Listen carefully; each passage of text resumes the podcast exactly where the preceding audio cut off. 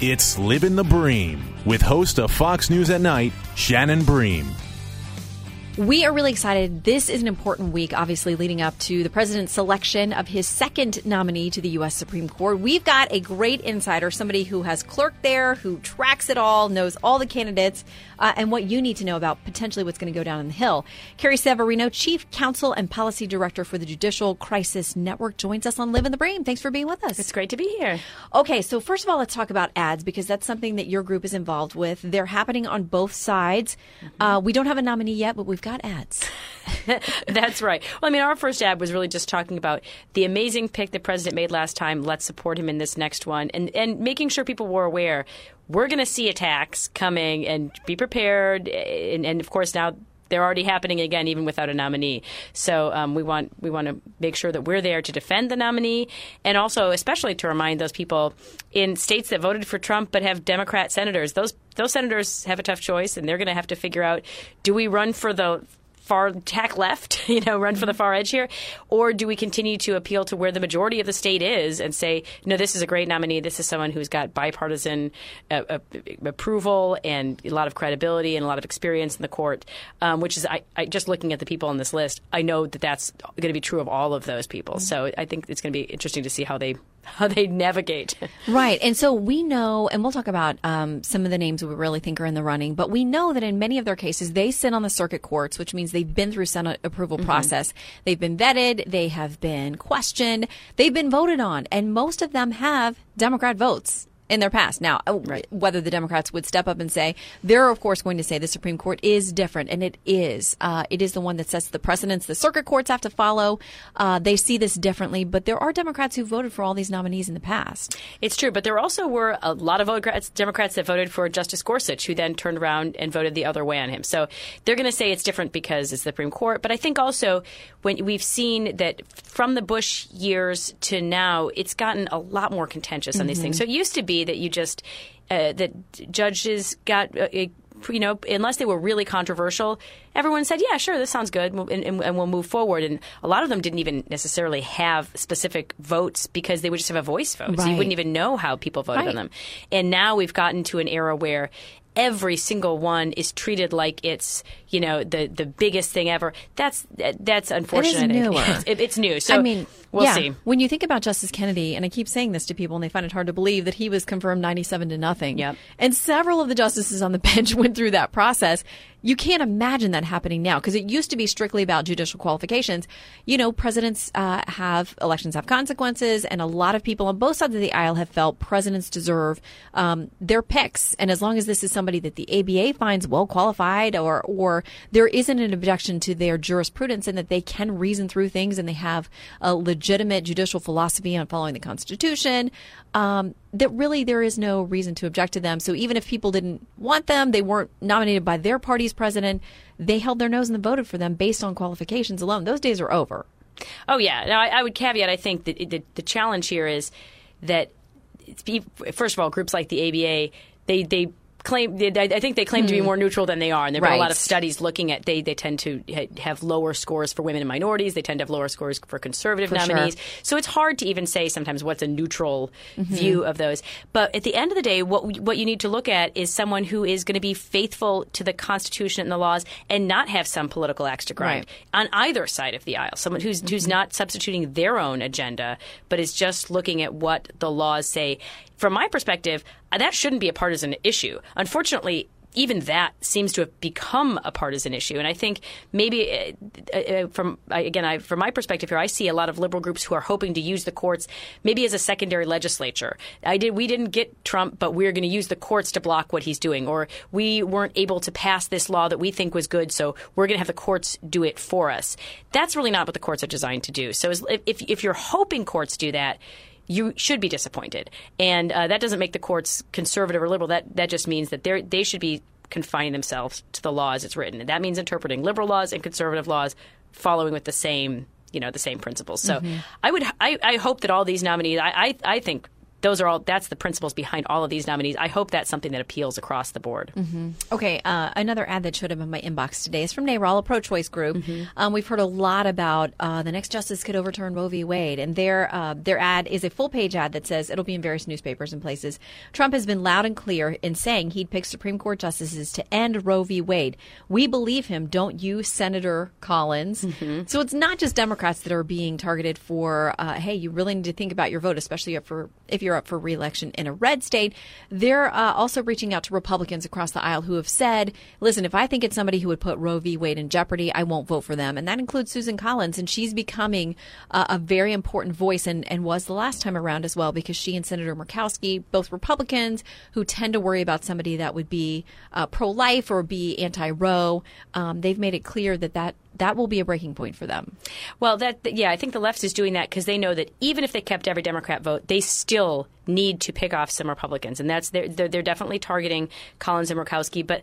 Look, when you've heard them speaking, yes, they say that Roe versus Wade is a precedent they they value, but also they say at the end of the day, the most important thing is finding a judge who is going to be faithful to the laws and faithful to the Constitution and put that first. So that really is their ultimate goal at the end of the day, too.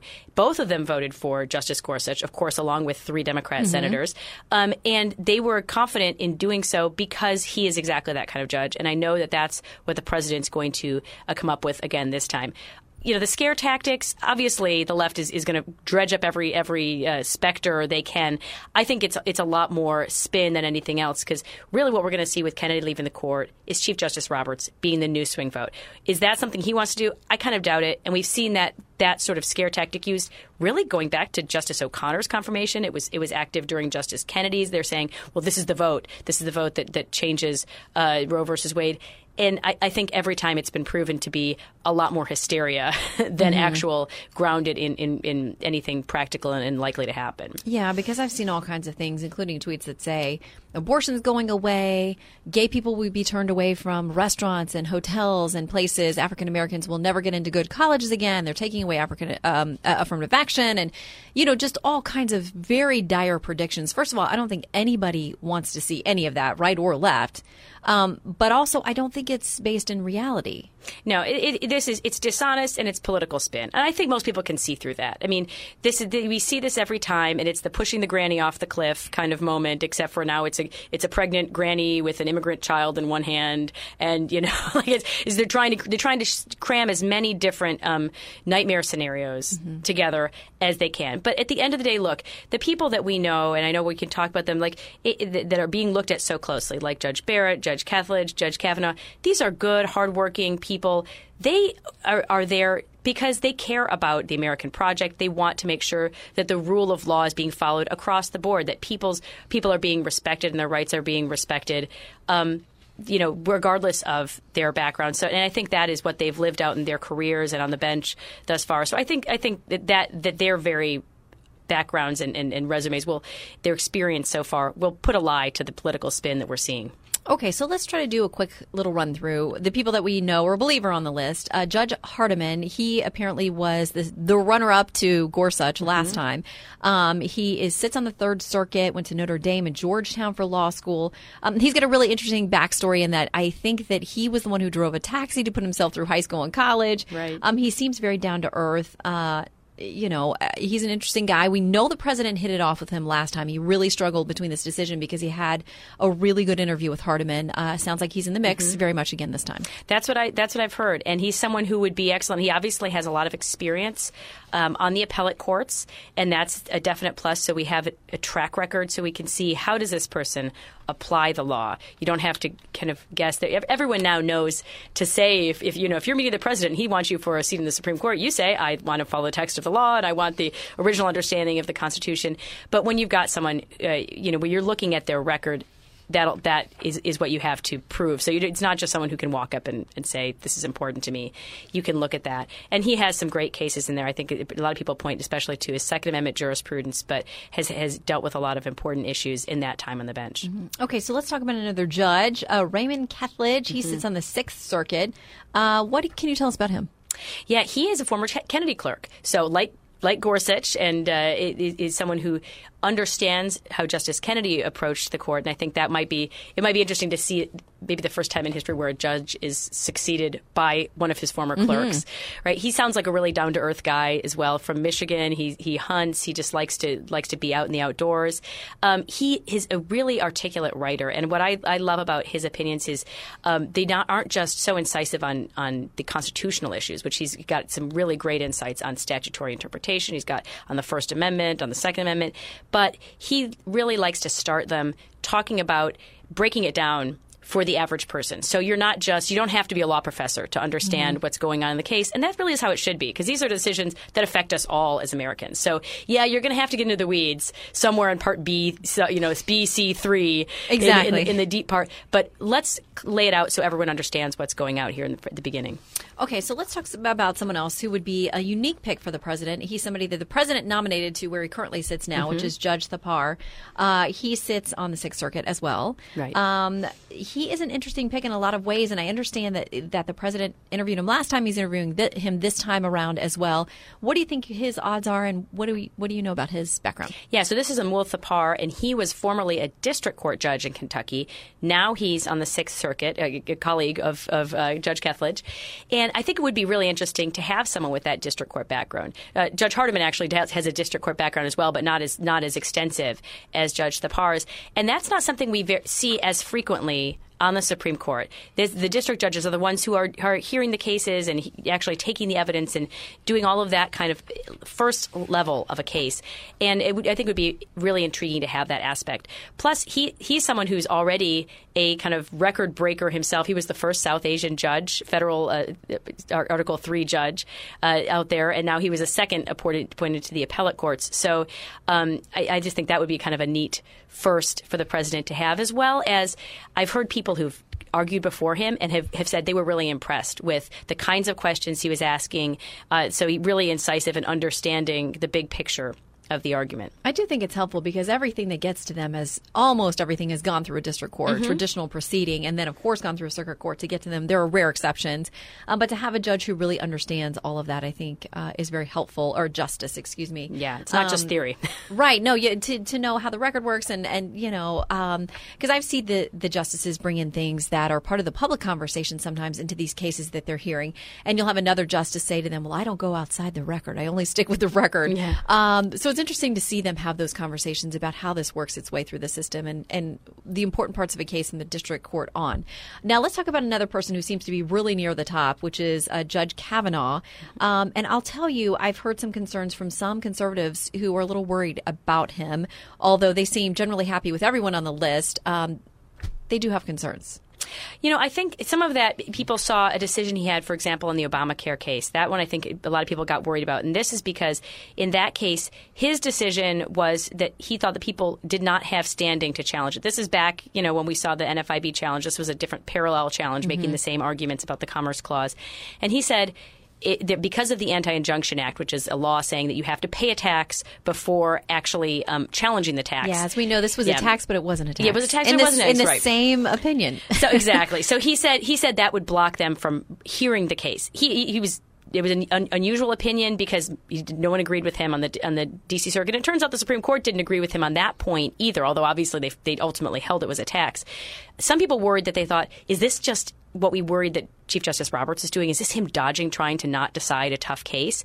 And I think that's a fair question to ask. But when you look at his whole record, you see this is Brett Kavanaugh is not someone who dodges hard questions. He gives very thoughtful. You know, he, he'll he'll write a dissent from a denial of cert um, to explain why the court should have taken a more controversial issue. Or, for example, he was involved in this recent decision declaring the Consumer Finance Protection Board, Liz Warren's um, brainchild organization, to be unconstitutional as it's as it's uh, conceived right now because it doesn't doesn't go through the right constitutional procedures in our system. Um, that's a, those are bold moves, and he's, done that not in just one or two, but repeatedly throughout his career. So this is not someone who is dodging um, tough questions. In fact, if you look at his his history, he has a, a kind of just a unique perspective on that particular anti-injunction act, and I think that was driving that decision more than mm-hmm. anything else. But he's someone who has such a sterling record. And it's and it's interesting how many places it overlaps with Gorsuch's too. They both went to Georgetown Prep. Um, they even both happened to clerk for Justice Kennedy the same term. So with you know, talk about interesting scenarios. You'd have two co-clerks, uh, Right. Now uh, together, serving up there serving on the Supreme. Court together. But he's he's just a, a real shining star. I think so many people point to him as a, a real leader in the conservative movement, such that he was often, even when he wasn't on the list, people are going, "Yeah, but what about Judge Kavanaugh?" And then ultimately, of course, he did get added into the list last November.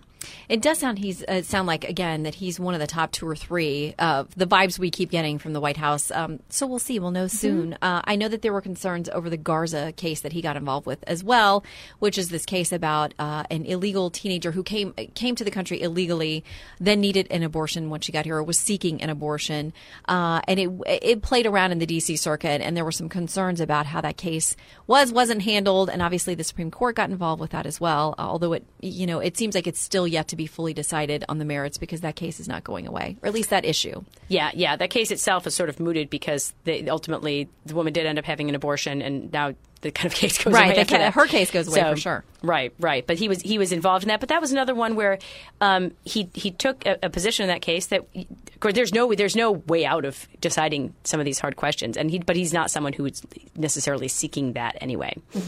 Okay, so let's talk about. We hear there are a couple women in the mix. I've heard several names, but uh, let's talk about these two. Joan Larsen. Uh, let's talk about what she brings to potentially to the bench. Yeah, she is another Sixth Circuit. You know, they, this the Sixth Circuit It's is shining today, right? circuit, I know. Um, it, she she's a former U of M law professor and a former Scalia clerk. I remember hearing her speak really eloquently about Justice Scalia after he passed away, and how someone asked her, "What is it like being a woman clerking for Justice Scalia?" And she says.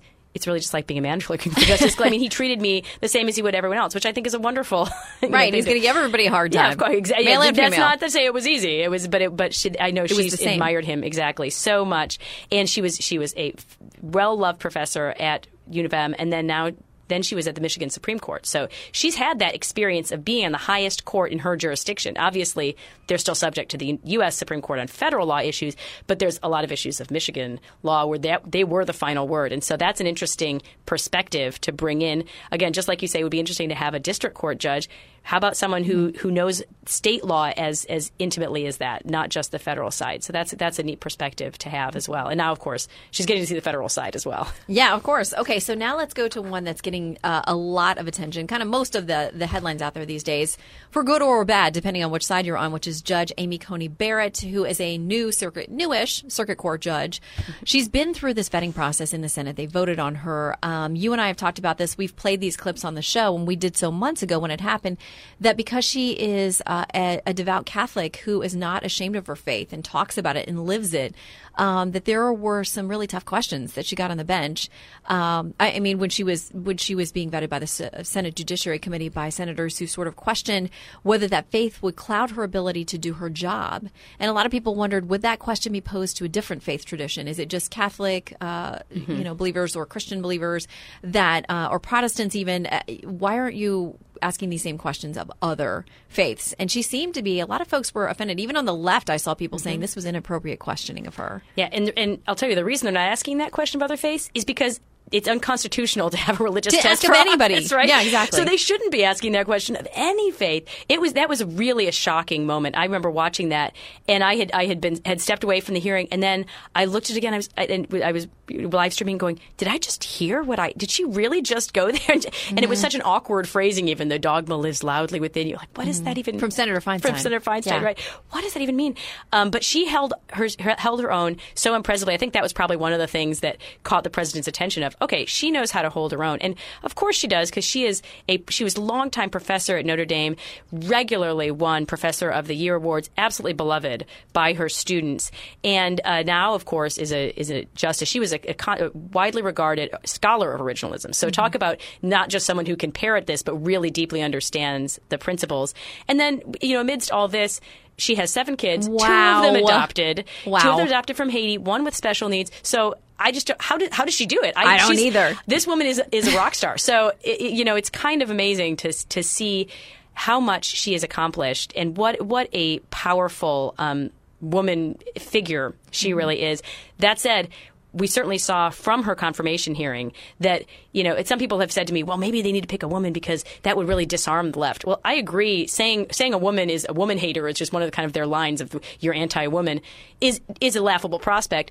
But they went there and then some mm-hmm. in the in the Barrett confirmation hearing. So I don't think that that means either she or Larsen would get a pass if they're picked. I don't think it's a reason not to pick a woman because, but I, I, I think if the, if either of those women gets chosen, it'll be because they are stellar on their own merits and not because we think we're getting an easy pass because mm-hmm. a woman will go through because we know that that really clearly infuriated Senator Feinstein. I think it's just so threatening for them to have an articulate conservative woman that kind of puts the lie to their their um, identity politics. You know, women don't all think the same, and here's someone who can really explain why and is so smart uh, that that I think that that can be a little um, frightening for them. So, you know, we'll see. Maybe they'll get a chance to be even more frightened. Well, we'll see because um, she seems to be the top of much of our speculation and our list. Uh, we will know on Monday, but in the meantime, thank you so much for giving us some background on these folks and a look at the confirmation process that is to come. The left is very upset about each of these people. They have uh, objections mm-hmm. to all of them. As you would imagine if a uh, president uh, on the other side of the aisle was uh, getting a second seat within less than two years. Of course, folks on the right would be equally uh, worried about the future direction of the court. So we'll see.